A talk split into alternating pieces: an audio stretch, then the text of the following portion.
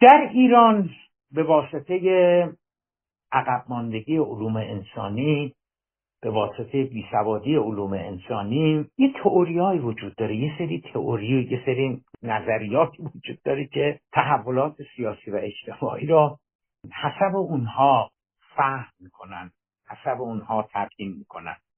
یکیش تاریخ مصرفه. زیاد شنیدید شما. تاریخ مصرف. فلان فرد غربی بوده آمریکایی بوده. آمریکایی ها رو آوردن سر کار. بعد میگیم که خب آمریکایی اون رو آوردن سر کار. پس چی شد که آمریکایی ها او رو سرنگون کردن؟ پاسخ تاریخ مصرفش تمام شده بود. بدون وقتی اتفاق جالب افتاده. می‌دونید چرا؟ این لوله چشا یه آچاری دارم به اسم آچار لولهگیر یعنی این آچار لولهگیر هر چیزی رو که زنگ زده باشه نشه. اینا با اون آچار لولهگیر باز می‌کنن. واسه محققین ایرانی واسه تحلیلگران علوم انسانی و تحولات سیاسی اجتماعی در ایران این تاریخ مصرفشون آچار لولهگیره هستش. میندازید و تاریخ مصرفش تمام شده بود. رضا رو چرا سرنگون کردن؟ مگه شما نمیگید آورده بودن سر کار تاریخ مصرفش تمام شده بود؟ اسامه بن لادن تاریخ مصرفش تمام شده بود. ابوبکر بغدادی تاریخ مصرفش تمام شده بود. صدام حسین تاریخ مصرفش تمام شده بود. حالا می‌دونید چه اتفاقی افتاده؟ حالا یه دم پیدا شدن از اون بردارن به مسئله تاریخ مصرف نگاه می‌کنن. یعنی چی؟ یعنی میگن که غربی ها آمریکایی ها و انگلیسی ها محمد رضا شاه پهلوی رو سرنگون کردن.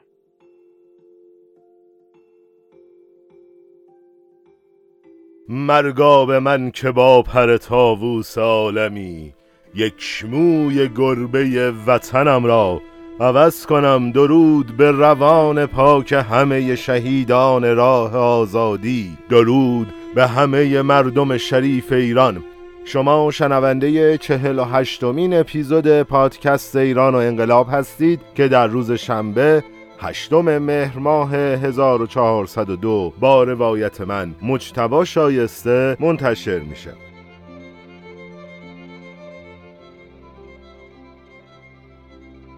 خب همونطور که می‌دونید ما این قسمت می‌رسیم به اشغال ایران و سقوط رضاشاه این بره از تاریخ خیلی مهمه. ما یه تصمیمی گرفتیم برای این بره از تاریخ. ما دو تا اپیزود رو از منابع مختلف منتشر می‌کنیم که به این موضوع می‌پردازن. یه اپیزود مربوط به عبور از رضاشاه هستش و به صورت کلی اتفاقاتی که منجر به اشغال ایران و سقوط رضاشاه شد رو با همدیگه بررسی می‌کنیم. اما اپیزود بعدی که هفته بعد منتشر میشه به طور مفصل میایم وقایع رو شهر میدیم و نگاه می‌کنیم که چه اتفاقاتی افتاد تا رضاشاه خلع شد و چه عواملی توی خلع رضاشاه تأثیر داشتند پس ما دو تا نگاه رو داریم با هم دیگه بررسی می‌کنیم. اون اتفاقاتی که توی این اپیزود داریم براتون روایت می‌کنیم صرفا یک برداشت اولیه است برای هفته بعدی و اپیزود هفته بعد یک روایت جذاب از سقوط رضاشاه و اشغال ایران هستش تا ببینیم که چه عواملی توی این اتفاقات دخیل بودند و چی شد که این شاه وطن پرست خل شد و حکومتش رو به ولی عهدش سپرد؟ خب قبل از اینکه وارد این اپیزود هم بشیم این نکته رو بگم که احتمالا اگر فرصت بکنیم برای اپیزود دو هفته بعد سراغ کارشناس تاریخمون میریم و این 16 سال رضا شاه رو با کارشناس تاریخمون هم بررسی خواهیم کرد. خیلی خب دیگه وقت رو تلف نکنیم و خیلی سریع بریم سراغ این اپیزود و ببینیم که چی در انتظارمونه.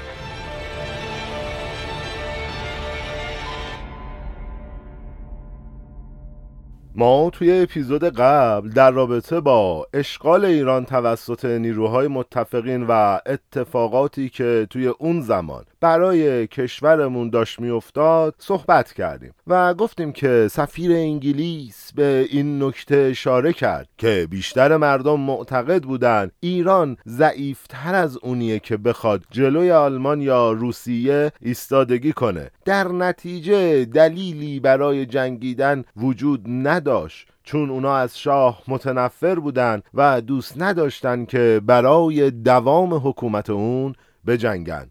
حالا توی این قسمت قراره که یه نگاه اجمالی به وقایعی بندازیم که سبب عبور از رضا شاه و استعفای اون شدش. بریم سراغ داستان. کتاب میگه اشغال متفقین بلافاصله سرنوشت رضا شاه رو مشخص کرد. ارتش طی سه روز در اثر حملات هواپیماهای انگلیس و شوروی چنان به سرعت عقب نشینی کرد که حتی فرماندهی متفقین هم این قضیه رو پیش بینی نکرده بودند توی روز چهارم فروغی که ما در موردش صحبت کرده بودیم برای مذاکره با متفقین نامزد نخست وزیری شد. بچه یه نکته رو بگم. من ما داریم فقط وقایع رو خیلی سریع روایت می‌کنیم. توی اپیزود بعد خیلی دقیق در رابطه با استعفای منصور و علت استعفای منصور و روی کار اومدن فروغی صحبت می‌کنیم. فعلا فقط داریم خیلی سریع وقایع رو روایت می‌کنیم تا برسیم به داستان. استعفا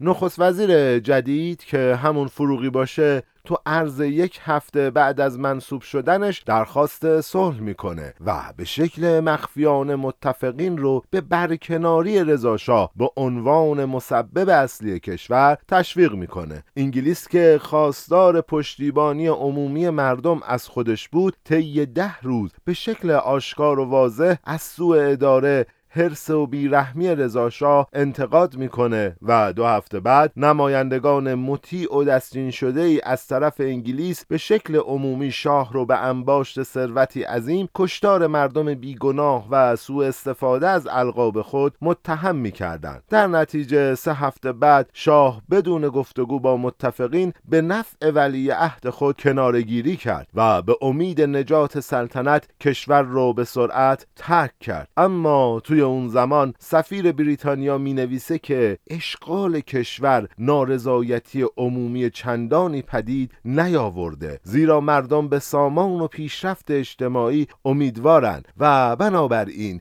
یه احساس دوستانه نسبت به نیروهای متفق دارند. بچه یادمونه دیگه. ما توی اپیزود قبل در رابطه با این موضوع و نکته ای که شاملو بهش اشاره می‌کرد صحبت کردیم. فضایی که یه قسمتی از اجتماع نسبت به اینکه آلمان داشت با روسها می جنگید خوشحال بود. اما الان سفیر انگلیس داره یه صحبت دیگه ای می‌کنه. حواسمون باشه این صحبت مربوط به بعد از حمله متفقین به ایران هستش و اون حرف ها مربوط به قبل از اون حمله است. ما جلوتر در رابطه با این خلقیات مردم ایران صحبت خواهیم کرد. می‌خوام بگم که خیلی این موضوع موضوع عجیبی نیست. بریم سراغ ادامه پادکست. سفیر انگلیس حوادث مهمی رو که منجر به استعفای رضا شاه شد رو اینجوری خلاصه می‌کنه. در حالی که ایرانیان انتظار داشتند ما در مقابل اشغال کشور حداقل آنان را از دست شاه مستبد نجات دهیم به این نکته پی بردن که باید هم اشغال بیگانه و هم شاه را تحمل کنند. نخست وزیر جدید فروغی گرچه می‌دانست که یافتن جانشینی برای رضا شاه که به همان شکل اعمال قدرت کند غیر ممکن است سرانجام به این نتیجه رسید که اصلاحات را با وجود رضا شاه نمی‌توان حفظ کرد. بچه من یه خورده جمله رو توضیح بدم یه خورده سخت خوندمش. فروغی می‌دونست که نمی‌تونه یه جانشینی پیدا کنه که مثل رضا شاه بتونه بهش اعمال قدرت بکنه. یعنی نمی‌دونست کیو بیاد جانشین رضا شاه کنه که از حرف فروغی هم تبعیت کنه. حالا تو اپیزود بعدی هم توضیح میدیم. برای همین میپذیره که فعلا با رضا شاه کار کنه و کسی جانشین رضا شاه نشه. حتی یه تلاشایی هم می‌کنه که بعدا مفصل در رابطه باهاش صحبت می‌کنه. خب حالا برگردیم به سراغ متن سفیر. در نتیجه دولت اعلی حضرت پذیرفت که یکی از نمایندگان مجلس به نمایندگی از سایر نماینده ها در 25 شهریور از شاه بخواهد که استعفا دهد. ولی در جو ترس و وحشتی که همه آنها در برابر رضا شاه داشتند به احتمال زیاد یا از مطرح کردن خواسته خود منصرف می شدند و یا با وعده از طرف نزدیکان دربار رضایت می‌دادند که سکوت کنند. به هر حال صبح آن روز رضا شاه با خبر شد که نیروهای انگلیسی و روسی آمادن تا از قزوین به سوی تهران حرکت کنند. در نتیجه شاه استعفای خود را که توسط فروغی تنظیم شده بود امضا و سلطنت را به ولی عهد واگذار کرد. اما سفیر آمریکا هم به نتایجی مشابه سفیر انگلیس می‌رسه و می‌نویسه که سرنگونی و سرانجام مرگ وی در تبعید کسی را متاسف و متأثر نکرد. کتاب میگه پس از سقوط رضاشاه در واقع پایان دوران سیاست مهار دولتی و آغاز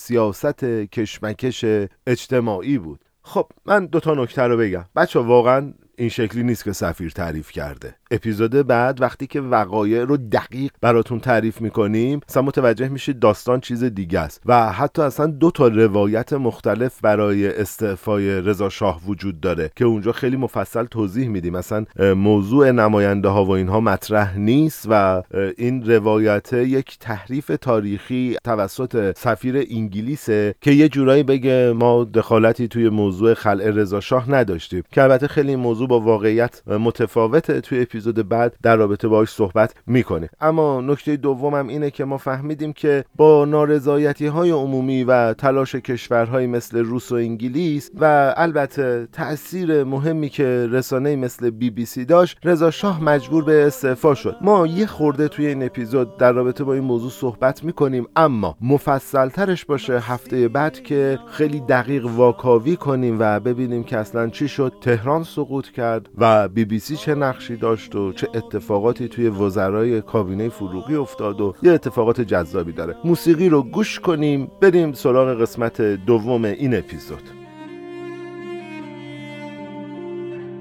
تو شب سیاه تو شب تاریک از شب و از راست از دور و نزدیک یه نفر داره جار می‌زنه جار.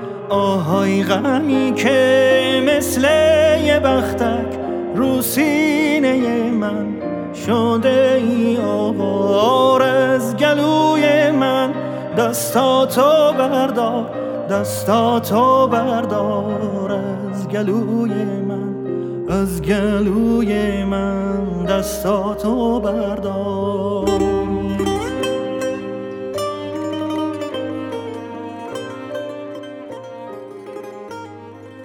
من یه قسمتی از روایت کتاب پهلوی اول رو در رابطه با سقوط رضا شاه براتون اینجا تعریف می‌کنم تا اپیزود بعدی مفصل در رابطه باهاش صحبت کنیم. اومدن فروغی یه شمارش معکوسی برای سقوط رضا شاه بود. تو اون زمان کشور یه اوضاع آشفته ای داشت و دولت‌های انگلیس و شوروی توی هشتم شهریور توی یه یادداشتی از ایران می‌خوان که دستور عقب نشینی رو به قشون خودش توی شمال، جنوب و غرب کشور بده. تا این قسمت هم به تصرف نیروهای متفق در بیاد و همینطور هم همه آلمان ها اخراج بشن. هیچ نیروی آلمانی دیگه هم وارد کشور نشه. اما اقدامات رضا شاه توی روز یک شنبه نهم شهریور و توی جلسه ای که با سران ارتش توی کاخ سعدآباد بدون حضور فروغی داشت باعث واکنش سفارت انگلیس میشه. دولت انگلیس همون روز از رضا شاه قطع امید می‌کنه و با افکار عمومی توی کشور همراه میشه. سفارتشون هم می‌نویسه که شاه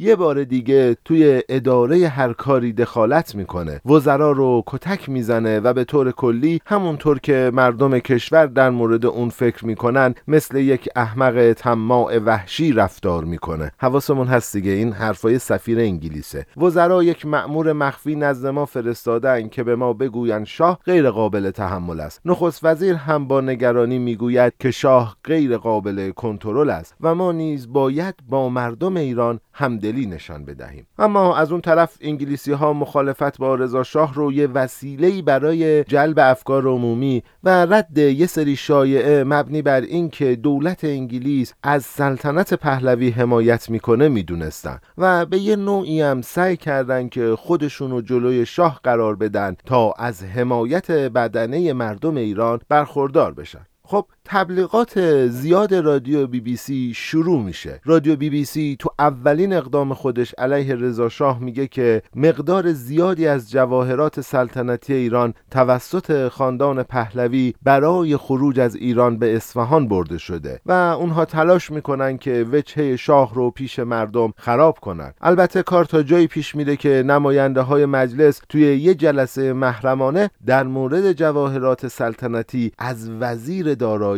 سوال می‌کنن. و البته کار یه جوری ادامه پیدا می‌کنه که شاه رو در مقابل مردم مسئولین و وزرا قرار میدن. از همون زمان تلاش برای سقوط رضاشاه شروع شد. سفیر انگلیس یه ملاقاتی که با سفیر شوروی توی لندن داشت به این نکته اشاره می‌کنه که ما به این جنبندی رسیدیم که شاه هرچه زودتر باید برود چون با او هیچ کاری نمی‌توان انجام داد. در نتیجه با اعلام نظر تغییر پادشاه فعالیت هایی برای عملی شدن این طرح شروع شد. تهران برخلاف قولی که متفقین داده بودند اشغال شد و درخواست ایران هم برای اشغال نشدن تهران بی نتیجه بود. توی 24 شهریور با نظر وزارت خارجه انگلیس که گفته بود چون مملکت در آشوب است و شاه هیچ کاری برای اصلاح امور انجام نمی دهد ولی عهد یعنی محمد رضا پهلوی به عنوان جانشین پدرش انتخاب شد. در نتیجه رضا شاه توی تاریخ 25 شهریور از کاخ سعدآباد به کاخ مرمر رفت و فروغی هم شاه را از خطرهایی که پیش روی مملکت بود مثل حرکت روزها به سمت تهران مطلع کرد و به شاه توصیه کرد که کنارگیری کنه. شاه در نهایت این تصمیم رو قبول می‌کنه و متن استعفا به دست فروغی نوشته میشه و از سلطنت استعفا میده. ما متن این استعفا رو آخر این اپیزود با همدیگه می‌خونیم. من یه نکته ای رو بگم. ما توی اپیزود بعد دیگه به وقایع استعفا و بعد از اون دیگه نمی‌رسیم. یعنی تا خود استعفا رو تعریف می‌کنیم و اون دوتا روایتی که در رابطه با استعفا وجود داره. من یه تیکه از روایت استعفای کتاب رضاشاه زیبا کلام رو بگم که میگن رضاشاه خودش مستقیم میره خونه فروغی تا در رابطه با خواسته فروغی مبنی بر این که ارتش روس و انگلیس به سمت تهران حرکت نکنن از فروغی استعلام بگیره. فروغی در واقع نتیجه رو به رضاشاه نگفته بود و داشت تعلل می‌کرد و رضاشاه برخلاف حالا همه روالهای سلطنتی با کالاسکه خودش میره خونه فروغی. و به هر حال اونجا رضا شاه استعفای خودش رو می نویسه یه روایتی که زیبا کلام آورده و من حداقل توی هیچ رفرنس تاریخی دیگه به غیر از رفرنسی که خود زیبا کلام معرفی کرده من ندیدمش اینه که صحبت از اینه که وقتی رضا شاه استعفاشو می نویسه و به فروغی میده و داره از خونه فروغی بیرون میاد یه پسر بچه خیلی با احترام با رضا شاه برخورد می‌کنه.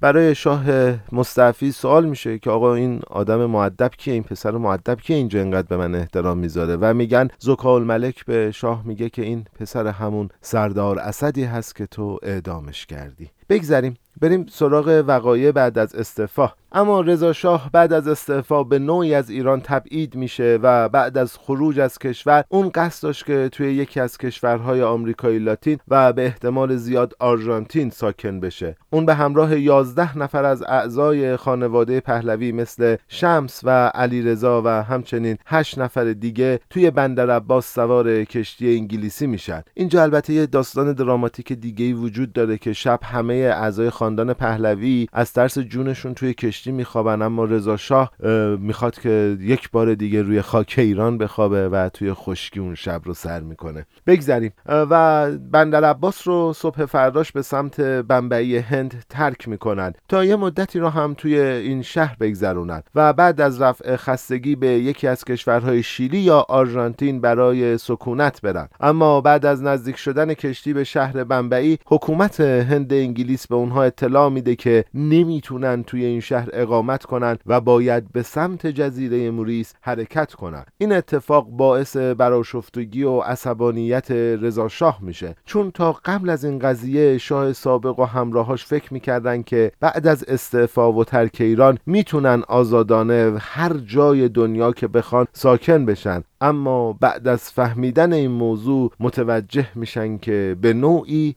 زندانی دولت انگلیسن. دولت هند به مسافران کشتی حتی اجازه ورود به شهر بمبئی رو نمیده و اونا مجبور میشن که پنج روز رو وسط دریا توی کشتی منتظر بمونن تا یه کشتی دیگه بیاد و اونا رو با خودشون به جزیره موریس ببره. در نهایت رضا شاه حدود پنج ماه توی جزیره موریس زندگی می‌کنه و بعد از گذشت پنج ماه رضا شاه به شهر جوهانسبورگ منتقل میشه و سرانجام در چهار مرداد 1323 هجری خورشیدی بعد از دومین سکته قلبی در جوهاسبورگ رضا شاه درگذشت. اتفاقاتی که توی اون سه سال سر رضا شاه میاد واقعا تاسف باره و من دیگه اصلا نمی‌خوام وارد روایت اون اتفاقات بیفتم. بچه اصلا یه نکته وجود داره. موضوع من خوب بودن یا بد بودن یک شخص اصلا موضوع این نیست. موضوع اینه که انگلیس اون موقع به خودش اجازه داد با شاه مخلوع ایران این کار رو بکنه و نمی‌دونم من حس می‌کنم تحقیر زیادی بوده. به هر حال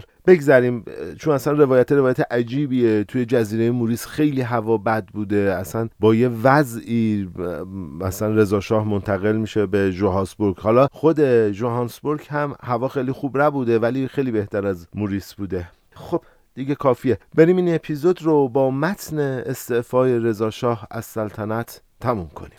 نظر به اینکه همه قوای خود را در این چند سال مصروف امور کشور کرده و ناتوان شده ام حس می کنم اینک وقت آن رسیده است که قوه و بنیه جوانتری به کار کشور که مراقبت دائم و لازم دارد بپردازد که اسباب سعادت و رفاه ملت را فراهم آورد. بنابراین امور سلطنت را به ولی عهد و جانشین خود تفویض و از کار کناره نمودم. از امروز که 25 شهریور 1320 است عموم ملت از کشوری و لشکری ولی عهد و جانشین قانونی مرا باید به سلطنت بشناسند و آنچه از پیروی مصالح کشور نسبت به من می‌کردن نسبت به ایشان منظور دارند. کاخ مرمر تهران 25 شهریور رضا پهلوی.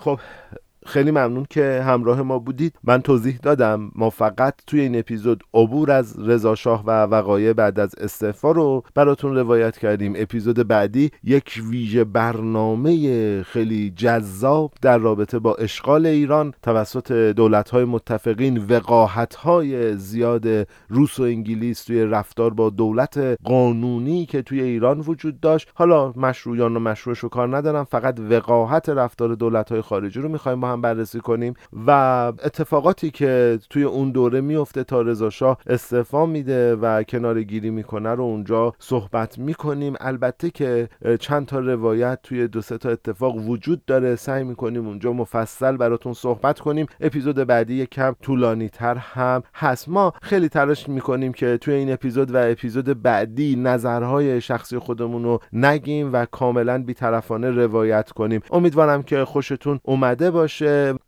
خب من از همه شما عزیزان که همراه ما هستید ما رو به دوستاتون معرفی می‌کنید که ما رو subscribe کنن تشکر می‌کنم. راه های حمایت مالی از ما هم توی توضیحات پادکست هست. این هفته متاسفانه به خاطر اتفاقی که توی سرویس دهنده ابریمون افتاد برای حدود 12 13 ساعت دسترسی به صوت پادکست ها امکان پذیر نبود. ما راه حل جایگزین رو اضافه کردیم و یک سرور پشتیبان دیگه ای رو هم کنار سرور فعلی ملی قرار دادیم که اگر اتفاقی افتاد شما بتونید بشنوید کارها رو. من از همه بچههایی که توی تولید این پادکست کمک من کردن تشکر می‌کنم. احمد اسداللهی به عنوان نویسنده و سرکار خانم آقا خانی توی edit و میکس کمک من کرده. می‌دونید دیگه ما پادکست ایران و انقلاب رو تولید می‌کنیم برای ایرانی مقتدر عزتمند و سربلند. خدا نوره.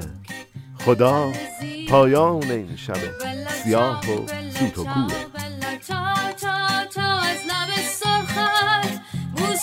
خونی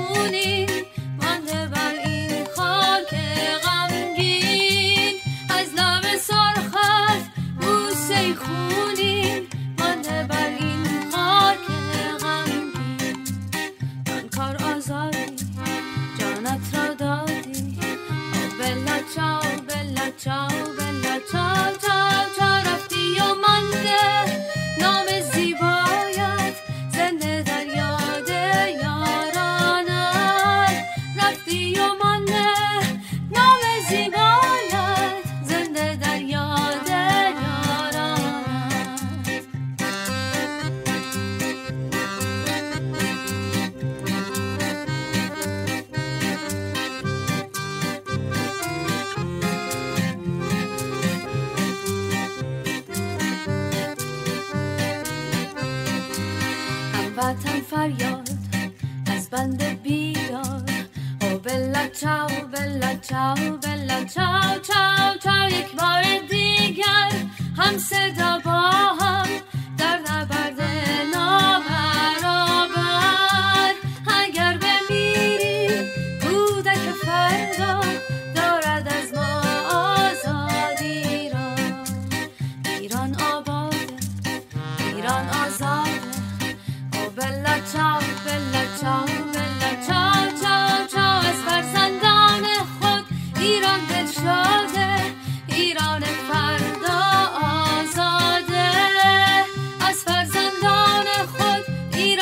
آزادی